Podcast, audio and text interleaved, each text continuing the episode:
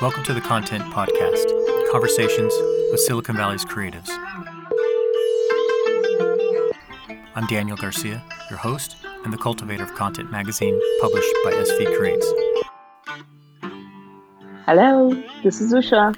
Today we talk with Usha Srinivasan. She's the founder and president of Sangam Arts and Mosaic Silicon Valley.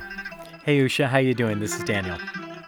Hi, Daniel. I'm doing very well. How are you? I am doing great. Thank you for taking time amidst your busy schedule to be able to talk on the podcast. I really appreciate it. Um, I'm really excited to hear uh, just your journey of starting Sangam Arts and just seeing how that all came about. But before yeah. we do that, um, could you give me a little what you have kind of like a history in electrical engineering?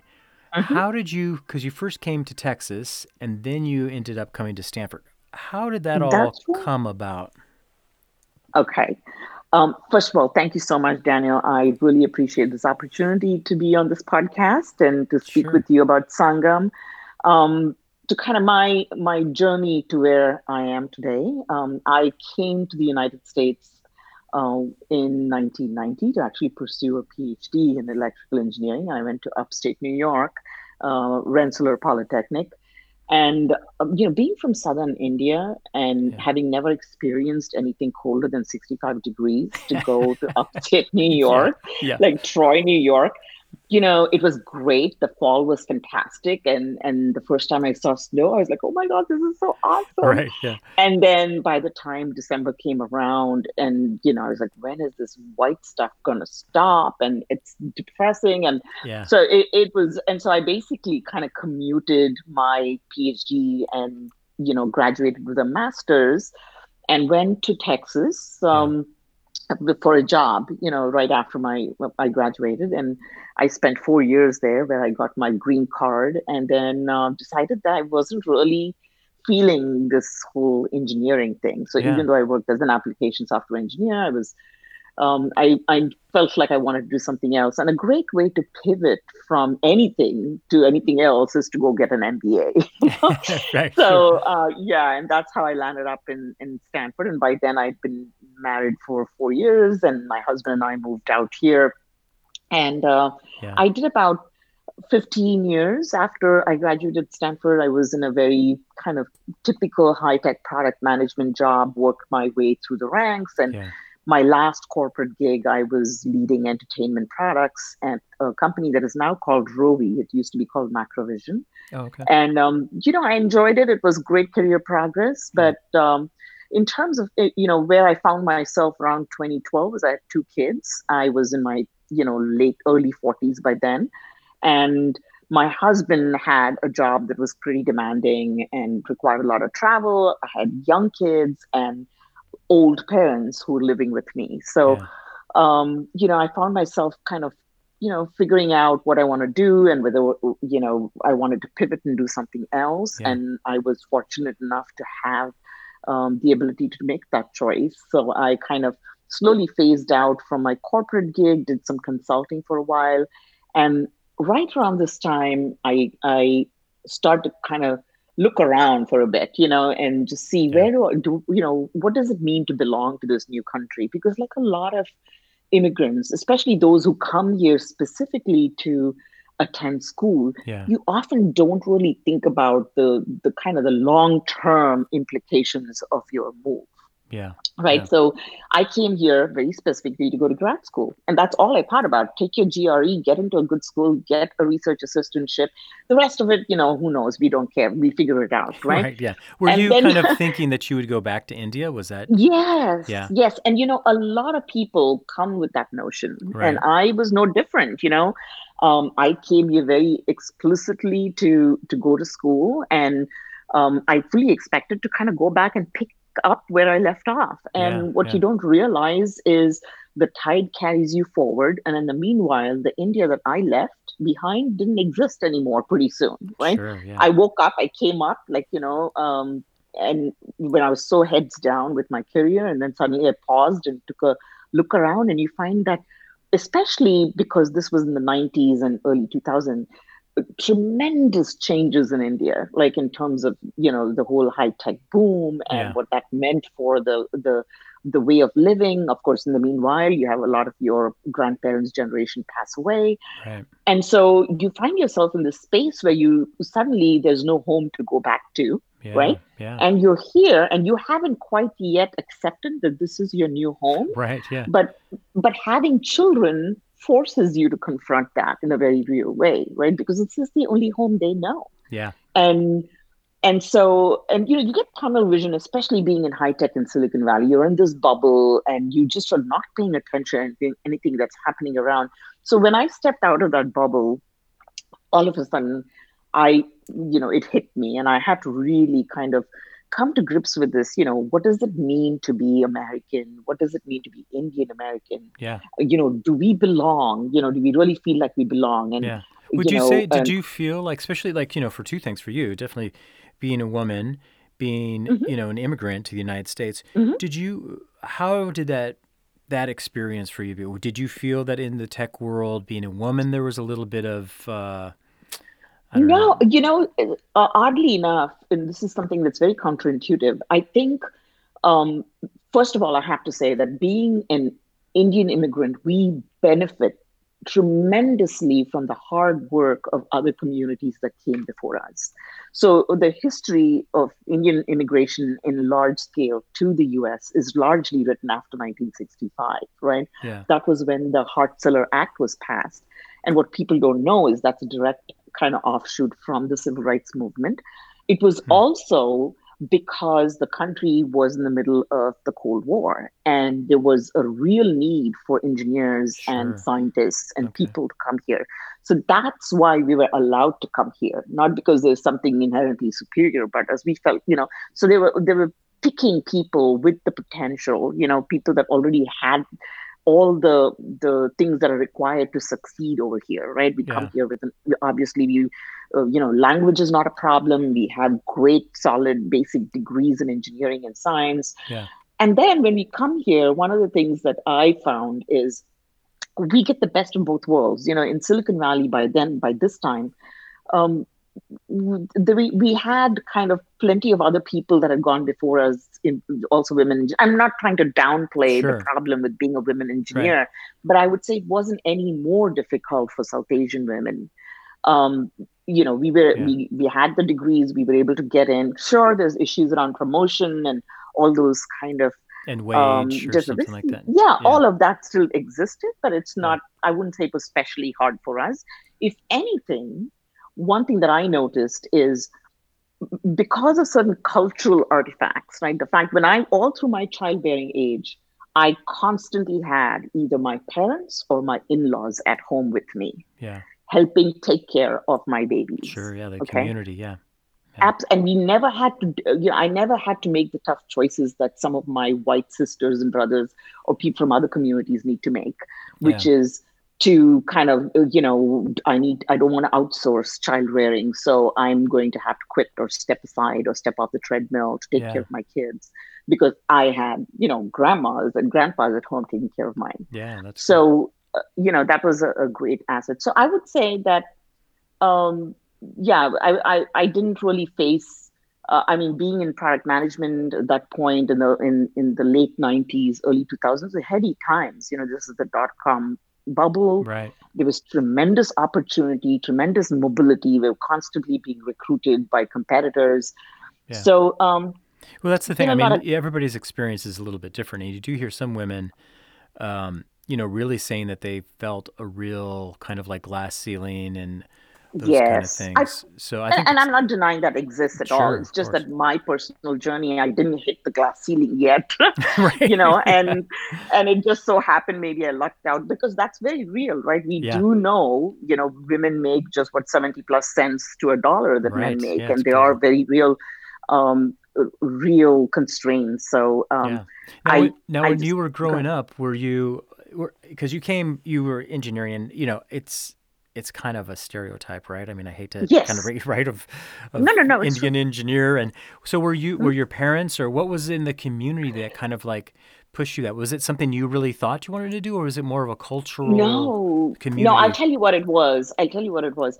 um, in India, when you know I grew up, of course, in the seventies and eighties, the surest way for you out of poverty okay. was to have an engineering or you know a medical degree, right? Those yeah. were the two things that kind of guaranteed you a livelihood. And uh, I was fortunate, you know, I didn't have any brothers, and my parents were very, very progressive. And my father, in particular, was determined to make sure that his daughters were fiercely independent and equipped in every way. Yeah. Because normally, for the kind of society that I grew up in, the community I grew up in, girls were raised to be daughters, sisters, wives, and mothers. Right. Right. And that yeah. was kind of the norm back then.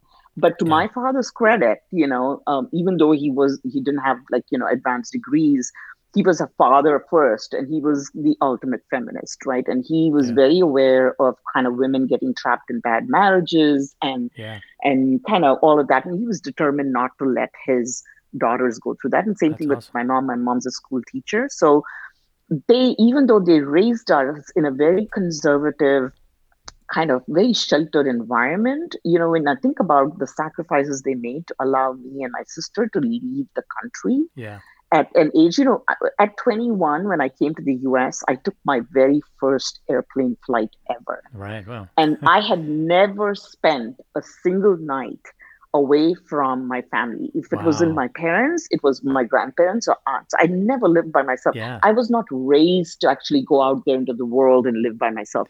I was raised with the idea that I would, you know, get like a job in a bank or something like that. And then you know, I would get married to somebody who lived close by and life would go on, right? Yeah, and then yeah.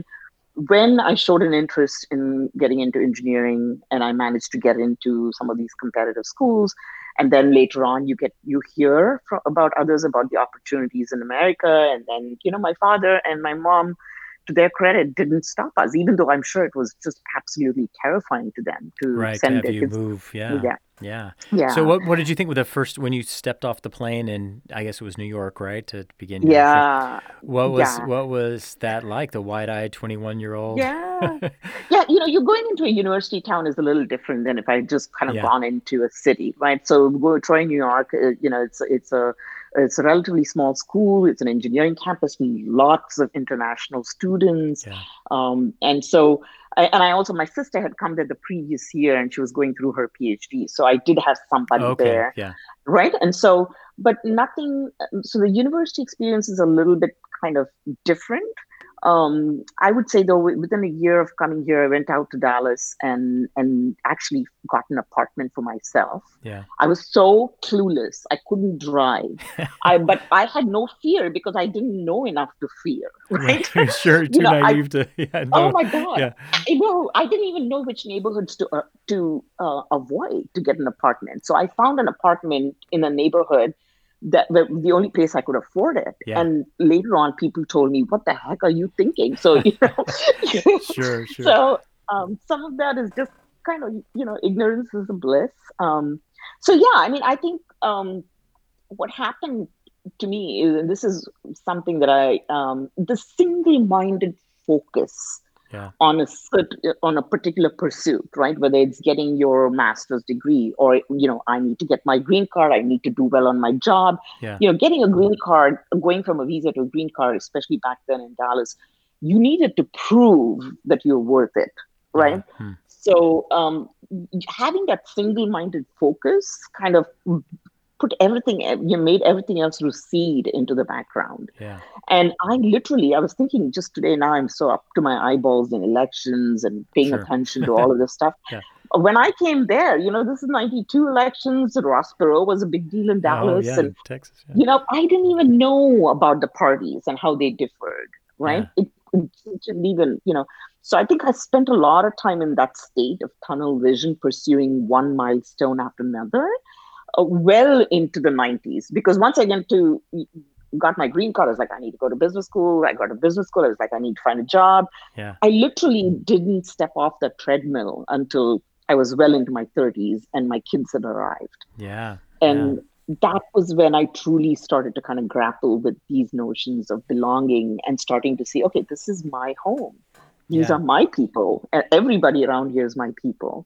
Yeah. And that's when I kind of started to realize that there are some issues we need to address. Because remember I came to the to Stanford in 95 and when I came in 95 we were still in Silicon Valley about 65% white population right, right?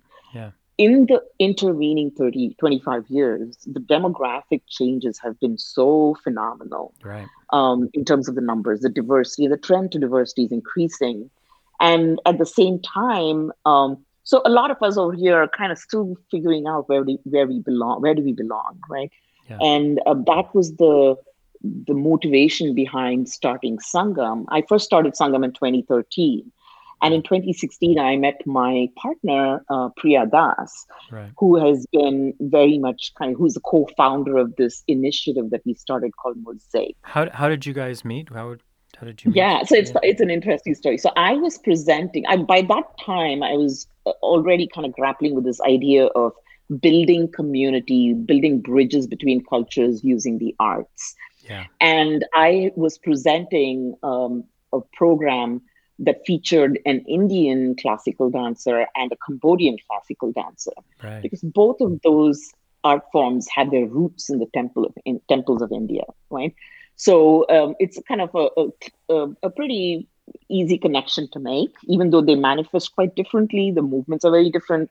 Um, and one of them has evolved uh, very differently along kind of more uh, along the lines of Buddhism, and the other has stayed true, you know, in kind of deeply rooted in Hindu Hinduism and, and Hindu mythology.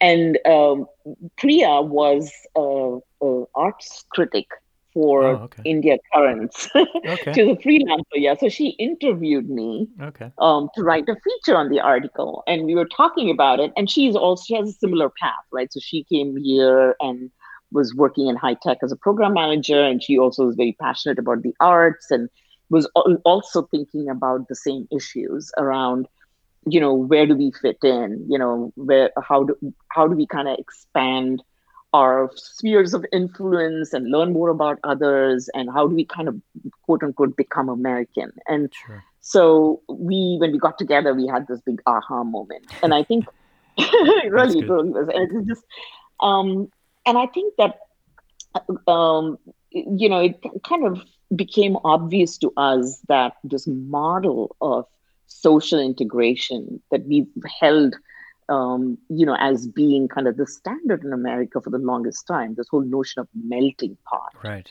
right? The notion that you can come here from anywhere in this world any race culture religion and in this crucible of democracy and freedom can become american.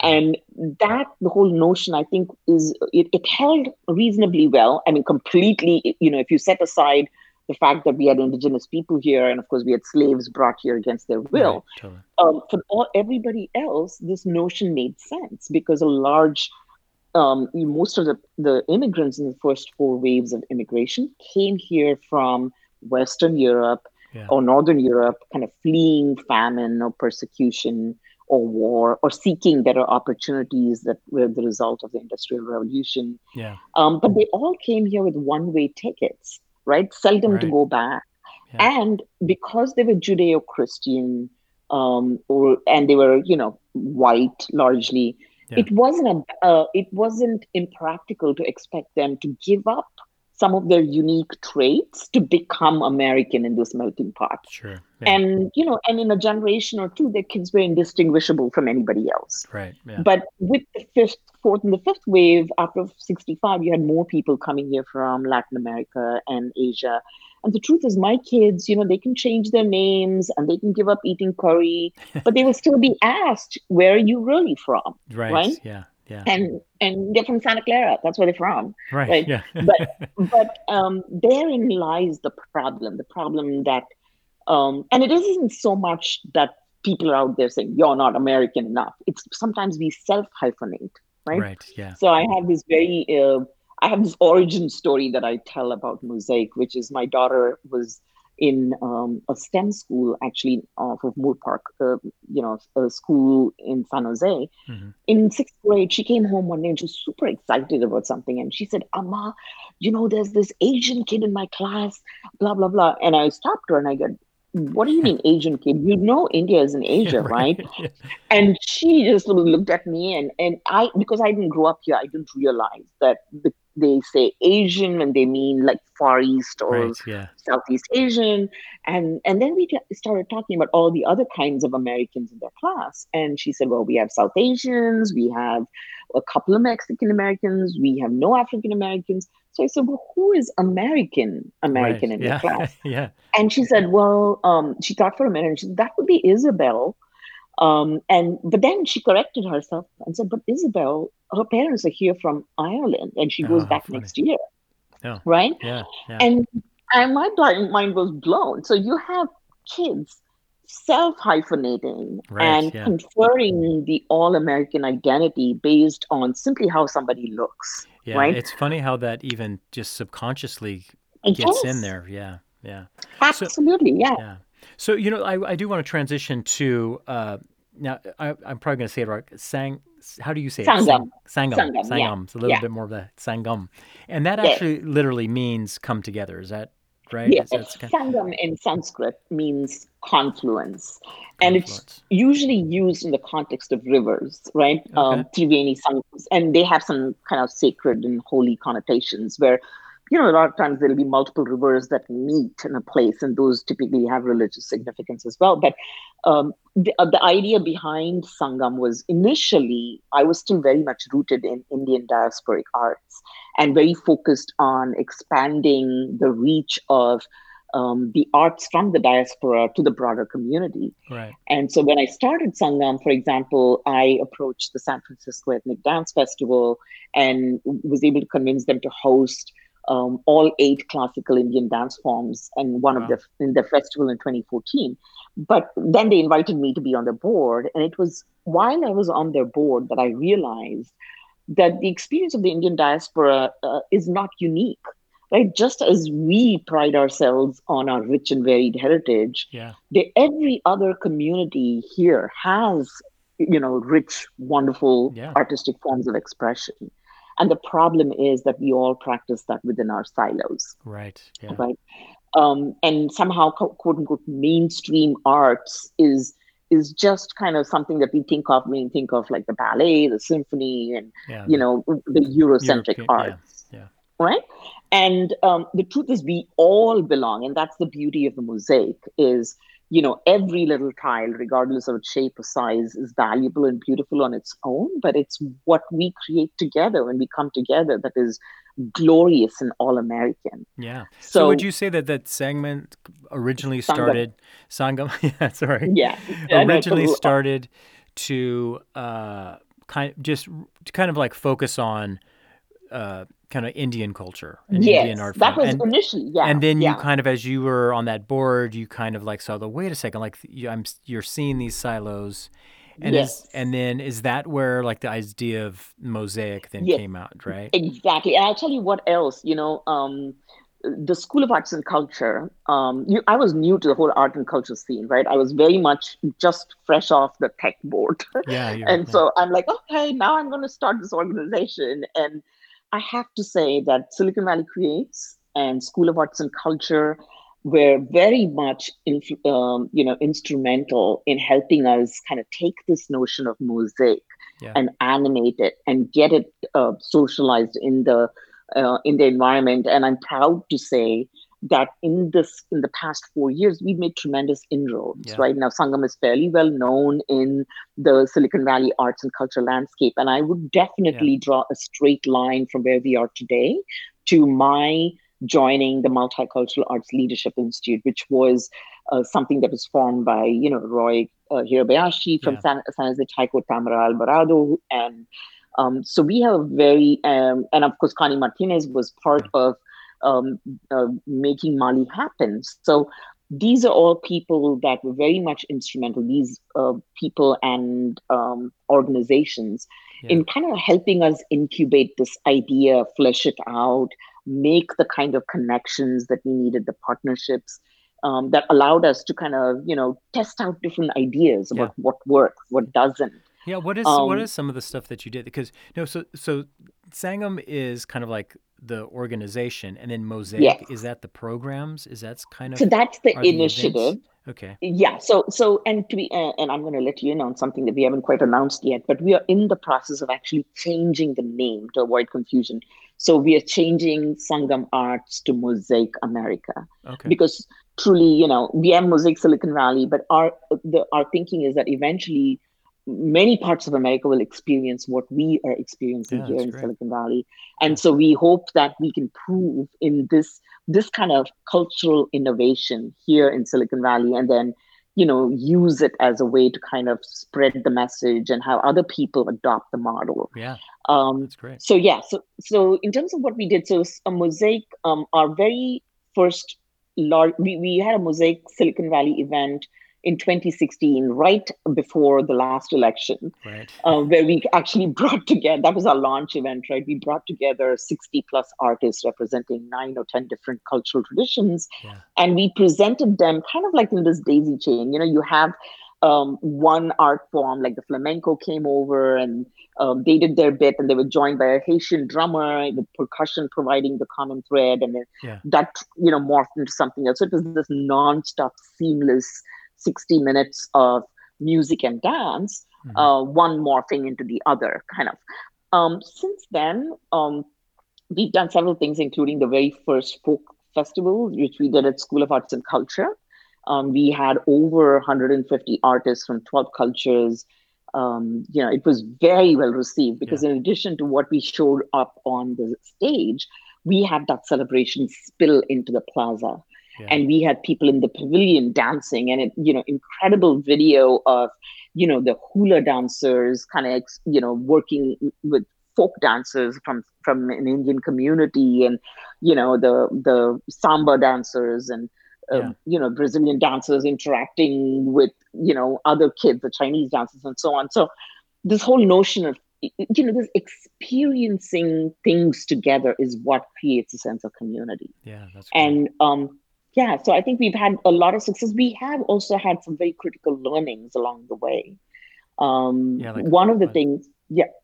So one of the things that we realized is for a small organization that is grassroots and is trying to bring about big change, it is a huge lift for us to, you know, get a big theater and do the tech and sure. do the marketing and get people to come right. to experience yeah. these arts which are you know not very well known to people right so if i tell people come and watch this show it's going to feature 12 different cultures doing blah blah blah they just don't know what to expect yeah so instead what we are now doing is uh, commissioning works that are intercultural that require artists to come together and over a period of time learn about each other's traditions and co-create you know like pro you know evening length performances or maybe 15 minute performances. Yeah. And then we take it to where people already gather for other reasons. Yeah, right. Yeah. So, for example, the San Jose Museum of Art has been a fantastic mm-hmm. partner and have, have allowed us to use their space. And we have a great mutually beneficial uh, relationship, right? We oftentimes will bring programs like the Third Thursday program to San Jose Museum where the, the performing arts that we bring there is intercultural, but it is also very much tied thematically to whatever is on exhibit at right. that point. Yeah. Uh, similarly, we're working with San Jose Jazz. You know, we have yeah. the city, uh, city of Sunnyvale kind of had us come in and program their State of the City event. Uh, Montalvo Arts, we did a mosaic Montalvo for them. Yeah, because there's a recognition. Yeah. Would you say? I'm sorry to interrupt you, but would you say like then for a mosaic? I mean, um, you know, because I think what you were kind of saying is like in the beginning, it was kind of more of a here's a showcase of this kind of mm-hmm. culture mm-hmm. art, and here's a now next up is mm-hmm. this, and then and mm-hmm. now what you're talking about is actually seeing what happens when you bring maybe these yes. two different cultures together and let them create yes. in their relationship something new Ab- right absolutely yeah. and that is very important you know it, yeah.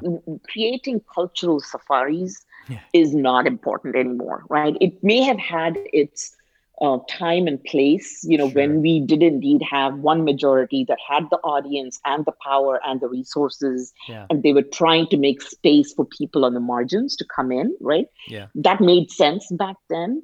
But right now, we are all part of this mosaic. Yeah, so right? it's truly, all... truly a melting pot, then there would be this different form that would come out, right? Rather than being yes. these silos. Now, for the, exactly. so I have a question though with that though. Is like you talked about, you know, like when you come over from a different culture and you're here, you know, what are the aspects where you become, you know, a part mm-hmm. of the culture, and then there are things that you give up. Do you feel like, yeah.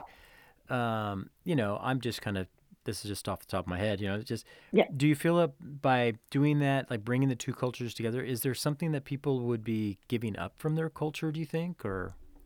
Well, I think that um, you know I don't know that you shouldn't have to, right? I mean, right. I think that's the, um, and I do think that some communities probably have to to fit in. Whether you know, it's uh, some people probably feel the pressure not to dress a certain way, you know, or yeah. um, not to practice their faith openly or stuff. That sure. still happens, but for me, I think it was more about adapting sure. to include our our community, right? So the way yeah. we celebrate certain festivals or certain things now, I try and kind of adapt it so that I can invite my friends and others from other cultures to participate and feel like they can play a role in it. Yeah. So I think there's, I don't think that there's a need to give up right? The only thing you give up truly is your allegiance to yeah, a yeah. foreign country, right? Like if I have to take up arms against India, God forbid, I will because this is my country now, right? Yeah. Other than that, you shouldn't have to give up anything, right? Well, yeah, that's the thing. I think even for me, being kind of by culture is like there is this kind of thing that where you feel like sometimes, well, I need to be this culture or that culture, but you can actually mm-hmm. have this meshing of the two and yes. still respect and have identity and love for yes. the individuals. And yes. I think that's some of the tension that you see within our countries that people want. Absolutely. You know. And I think one of the problems is the price of belonging, you know, and I think back yeah. to my days mm-hmm. in high tech. People talk about diversity and inclusion and belonging. When you think about what we are doing through Mosaic is essentially to move communities from diversity to inclusion to belonging. Right. right? Yeah. So you talk about that usually in a corporate context, but when you think about what people, uh, regardless of what the, the policies say, I'll tell you what I felt as an Indian American. Um, but well, I wasn't quite an American then, but an in, Indian immigrant went, uh, you know, went into this space. We left big chunks of our identity at the door when yeah. we entered the workplace. Sure. We didn't talk about you know a lot of the cultural aspects. I didn't wear my traditional clothes right. because there was this unwritten rule that this is the dominant culture right. and you need to conform to that to belong right, right yeah. And the beauty of a mosaic that we have in mind is that the the shape or the image that the mosaic is creating is not well no, is not known or established ex ante right? It's not something that you already know i'm going to create a peacock Right. So all the pieces that come into this peacock are what I need. Everybody else is going to be left behind. The beauty of the mosaic is it morphs to accommodate everybody. Yeah. Right. And makes the most of it. The problem I think what the people forget when they talk about belonging is, you know, what does it mean to belong? Uh, right. You know, diversity is you have enough people of different you know uh, people use these shortcuts to describe like what is diversity and inclusion belonging. People say like you know percentages you know, or something like, yeah. Yeah, yeah. or it's like you know being invited to a party versus having a good time. And i like to take that one step further and say it's being invited to a party having a good time and feeling comfortable enough to pick the music and invite more people of your own right? Yeah. to come and join like that's belonging. Yeah. And um, so yeah i think you know we to be very fair, um, and this is where I think being Indian American, both Priya and I talk about this a lot, really has benefited us because India has many, many, many problems. Many problems, some of which are truly ugly, and we need to change it. One problem you do not have in India, you don't have people walking around saying, there is a Punjabi Indian, here's the Telugu Indian, there is a Tamil Indian. No, because our notion of national identity is not predicated on how somebody lives, eats, prays, mm. you know, yeah. which none of that. Because we have been able to develop a national identity that does not require on things being the same, right? Diversity is very much part of our our kind of DNA. Yeah. But to be fair, we have had centuries to develop that competency, right? Back in India, because right. the the invasions, the colonization, right. yeah. all of that happened over centuries.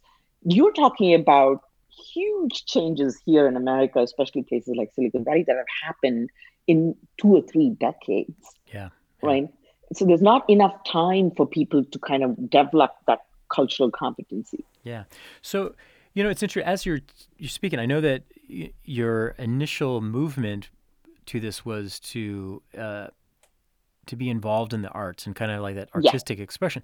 But when I hear you, it's like you're really shaping culture, is what I really feel. You're a community That's, builder, right? Would you? Yeah. How would you describe even yourself and what you're doing then?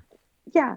So I I do think that. Um, I am kind of a, a, you know quote unquote culture worker, right? An American, yeah. all American culture worker, and I'm trying to strengthen community. And you made such an astute observation arts was the most most convenient the least threatening most accessible way for us to do that.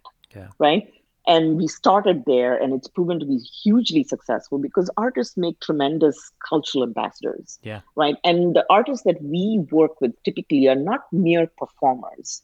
You know we all know those artists who are fantastic performers but they haven't really put a lot of thought into the historical context of their art. Sure. and they have not looked around them to mm-hmm. see you know what else is out there right? They're very much focused inward. What we look for in artists are people who can be ambassadors for their art but they can talk about but they're all american right? So we love to bring artists together who are all american and just happen to be practicing art forms that originated elsewhere. Sure sure sure. And you know and having grown up over here being able to read music all of these things make them uniquely qualified to create something together. And it's a beautiful yeah. thing to behold right? But to your point about culture work what we also realize is um, well arts is very core and central to what we do. There are a lot of things that we can do through other mediums right? Whether it's through film through you know discussions colloquia yeah. through you know having conversations in um, libraries and yeah. you know uh, universities and those are things that we're working on right now in fact we have a new a brand new um, series called making the mosaic and that is going to be exploring this notion of belonging you know what does it awesome. mean to belong yeah. and starting all the way from kind of like the social psychology because you know belonging i think historically people have thought of you know if you look at maslow's hierarchy it's right. food clothing shelter and right. everything else comes after but you know, when you think about belonging, even if you go way back in prehistoric times, belonging was very much a first order need, right? If you weren't yeah. part of the pack, you're, you're not going to be. yeah, exactly. Yeah. And, yeah. It, and it's still true to some extent, right? For us to, it belonging is very much a need that we need to cater to. Yeah. And so we're going to be exploring that whole thread. Um, awesome. The other other thing that we want to do in terms of um, creating a sense of belonging is developing not only this shared collective experiences, which are very important, right? Somehow when you're in this concert, I mean, I still remember going to this Prince concert in Oakland in 1996 with four or five of my friends, you know, yeah. and in business school, and I forever feel connected to them. Yeah, sure, because of the experience. Yeah, yeah, right? yeah. It was one experience and um, so shared experiences are great yeah. but also one thing that creates a sense of community is having a shared understanding of history which yeah. is something we lack yeah i right? love what you talked when even when you talked about um, you mentioned like uh, these art forms or doing these things and it's an american thing I, yeah. I, I notice when you say that like the american but part of me cringes of like uh, like the american you know i just think of that thing but mm-hmm what I love, what I'm getting from you is that it's you're expressing the America that I know too, where it is this yes. melting pot, where it's this new existence of harmony between uh, different cultures, and that's that's the could be the best part of the Absolutely. American expression. Um, Absolutely. Yeah, so I really like that. Um, what what's um some of the things that you have coming up? I know you guys are doing a lot of things with the museum, and what's some of the things yes. that you're doing? Yes. So we have, um, you know, unfortunately, so one of the things I'm super excited about is this year we got funded by um, the county of Santa Clara and also SV Creates through the X Factor grant to do a hummingbird festival, which is going to be uh, an Ohlone festival that showcases awesome. uh, in a very participatory way um, living traditions of the Ohlone people. And, nice. you know, we felt like a lot of times people think about the Ohlone, they offer land invocation. but we don't realize they are very much living amongst us, right? Even though, and we view the Ohlone and almost all indigenous communities through this lens of kind of the destruction of their their culture. Yeah. But the truth is, despite against all odds, we have the Ohlone living amongst us, really trying to keep their traditions alive. So we we work to get funding to have this festival, which the culture bearers will be sharing things like regalia making, you know, bone rattles or yeah. skirts or or whatever. So that was one that we had to shelve, but we are trying to kind of do some work online and then bring yeah. it back in real life soon. And we were going to have these festivals at Mission Santa Clara and Montalvo and some places that have significance to the Ohlone. Sure. Yeah. So that's one. We also have, uh, um, we are working with School of Arts and Culture and partnering with them to bring the very first Mosaic Silicon Valley Festival to the plaza. Awesome. And it will be the first festival that is entirely intercultural. So, you know, in the performances will all feature works that we have commissioned to bring two or three different you know yeah. art forms or cultures together yeah. but then in the plaza we will have we will showcase kind of cuisine arts um, you know all the cultures that surround us so yeah. the idea is you know we're going to reflect the true diversity of san jose and silicon valley yeah. you know in That's a way awesome. uh, yeah so that is um, right now it's scheduled for april 1st and 2nd we're hoping that we will still have yeah. it yeah um yeah i know and then there's Absolutely. And then one of the things that we discovered with uh, COVID, you know, when we had to take everything online is um, we are not trying to recreate the physical experience in some form online. We've just realized there's actually people that we can reach online that we would not be able to reach sure, yeah. in real life, right? So um, some of these conversations that we are having, for example, this coming um, Thursday, we have uh, Love, Lost Life, which is an examination of Chicano, African American, and Vietnamese history in Santa Clara Valley yeah. um, through music, right? Um, Van An Vo, who is a fantastic artist, a Vietnamese traditional artist, um, she composed this work after interviewing, you know, uh, community leaders from these different communities and it's our way of conveying the history of Santa Clara Valley and kind of highlighting some of the the things that maybe people don't understand. You know, the Chicano yeah. movement, for example. Yeah. Uh, yeah. So we have that. We have a lot of stuff coming online, and we are going to change our name and you know work yeah. on kind of getting of that new stuff. yeah. Yeah. Yeah. Well, it's good. You know, it, it makes me just realize too. Is just a lot of times, you know, when cultural kind of like experiences and art forms are presented. It's very much like, and this is from this part of the yeah. world. I think what's yeah. so great about where we live is yeah. that what you're doing is actually you're just actually opening up the doors of what's going on behind in the individual houses you know exactly it's not exactly. It, it, it is from another part of the world but the reality is this house you know is eating this food and this yeah. next yeah. house right next to them is doing something different and yet they're neighbors right and living yes, in a community absolutely yeah. and i'll tell you you know um, i'll give you an example so we did in saratoga we commissioned a work but was expressly intended to bring the Saratoga community together, which, you know, in Saratoga, we have silos of white, Indian, Chinese communities, yeah, right? Sure. Um, and they're getting increasingly siloed. The only things that seem to draw them together is when they're out there protesting some new development or, you know, expressing their concern about school or, you yeah, know, um, yeah. so. Um, so when I came, first moved here, I commissioned this work, and we had uh, again, all Americans. We had the Indian American sitar player who composed a piece for cello. And so we had Robert Howard who played the cello. Wow, we had awesome. Shen Zhang who played the Chinese pipa with tabla for percussion. And they came together. But this is so, first of all, you couldn't just suss out. You couldn't say, okay, Arjun's going to play sitar and Shen Shen's going to play pipa. No, it was all in, in harmony together. It was a concert. But the beautiful part, and this is what is so important, is that performance was uniquely American because these are people that are born and raised here.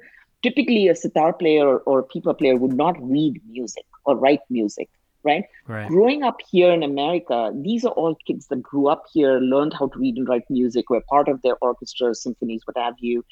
And they were able to converse and remotely, you know, compose this and just get together once and played. It was so beautiful, yeah, that's great. so moving, right? And they were able to talk about how their own practice related to others.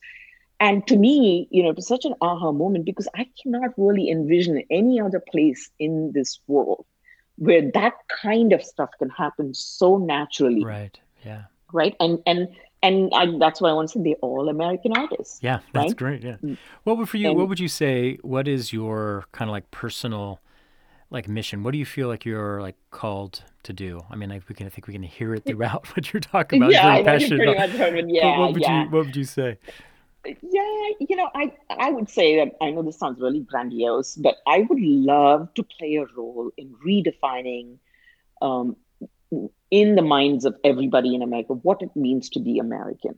Yeah. What does American art mean? So that eventually, you know, like my daughter, you know, conferred the American title on Isabel yeah, from yeah. here. I would just want people to not uh, presume that American means any one thing, right? right. And that we can actually. Um, I also want. I mean, I do worry a lot about this erosion of social cohesion yeah. because a lot of us try to find community online. We try community among our own religion, our own people of certain origin. Yeah. But community for humans has to be rooted in place. Ultimately, we're physical beings, right? We yeah. need to have a connection to the place. And I hope that at least in Silicon Valley, in some small way, I hope, you know, over the next how many every years, I can feel like, okay, you know, now I'm sensing uh, there is a feeling of belonging that people have.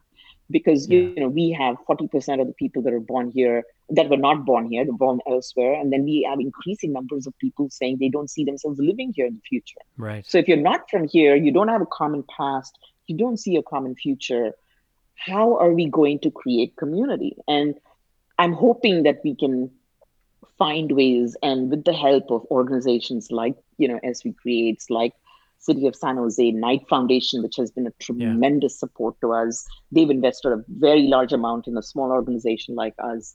Um, you know, School of Arts and Culture. All of these people, I truly feel like the love and kind of everybody's bought into this vision in San Jose. That's what is yeah. so amazing to me. And I think we have an opportunity to be the standard bearers. You know how people always talk about Silicon Valley innovation, they immediately yeah. think about high tech. Right. But we have an opportunity to innovate, to do some, you know, really demonstrable um, innovation and community building. Yeah. Um, through the arts and through the humanities right here. And that's I hope I can play a small role in that. Awesome. Well, that's great. I think you are doing that. And you know, as I hear you speaking, it's kind of like wow, it's like you. It seems like you've really found like the area where you belong you know and i feel like yeah, yeah you know I do. yeah it's it's great this the connectedness so cool well awesome uh, where can people uh, find out what where's the best place for them to go to find out if they want to participate in one of the mosaic um, yes events? so you can go to the web at sangam arts that s-a-n as in nancy g-a-m as in mary arts.org you can find us online at sangam arts and also at mosaic silicon valley on Facebook and Instagram, or you can send us an email, uh, info at sangamarts.org. We would love to hear from people and, you know, join us on this journey. I think we all can be ambassadors of this kind of notion of mosaic. Yeah. And um, you know, thank you, Daniel. I oh, really sure. appreciate. It. I know you had featured us in Content Magazine, and now to be part of this podcast, it gives us an important platform to get the uh, word across. And it's been yeah. a real pleasure talking to you. Well, thank you. I really love what you're doing, and I really appreciate it. So, and hopefully, I'll see you in person soon. Yes. Yeah. Before long. yeah. Thank you. Thank Take you. care, okay. Daniel. Bye. Bye. Thank